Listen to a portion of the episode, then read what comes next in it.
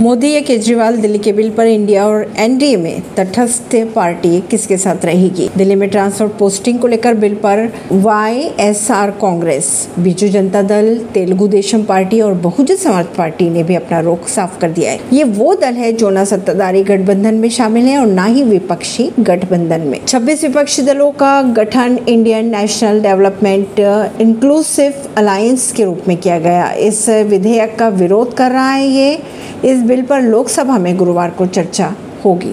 आम आदमी पार्टी की बात करें अगर तो आम आदमी पार्टी के नेता इस विधेयक को राज्यसभा में रोक लेने का विश्वास व्यक्त कर रहे हैं, लेकिन संख्या बल के लिहाज से देखा जाए तो विश्वास और उम्मीद ही नजर आ रही है इस बात की। आम आदमी पार्टी को उन दलों के समर्थन की भी उम्मीद रखनी चाहिए जो ना तो विपक्षी गठबंधन में, ना ही भारतीय जनता पार्टी के नेतृत्व वाली सत्ताधारी राष्ट्रीय जनतांत्रिक गठबंधन में है। अगर बात करें आम आदमी पार्टी की, तो कोई भी दल बिल के विरोध में आम आदमी पार्टी के साथ आता है तो कोई बिल के समर्थन में हो लिया।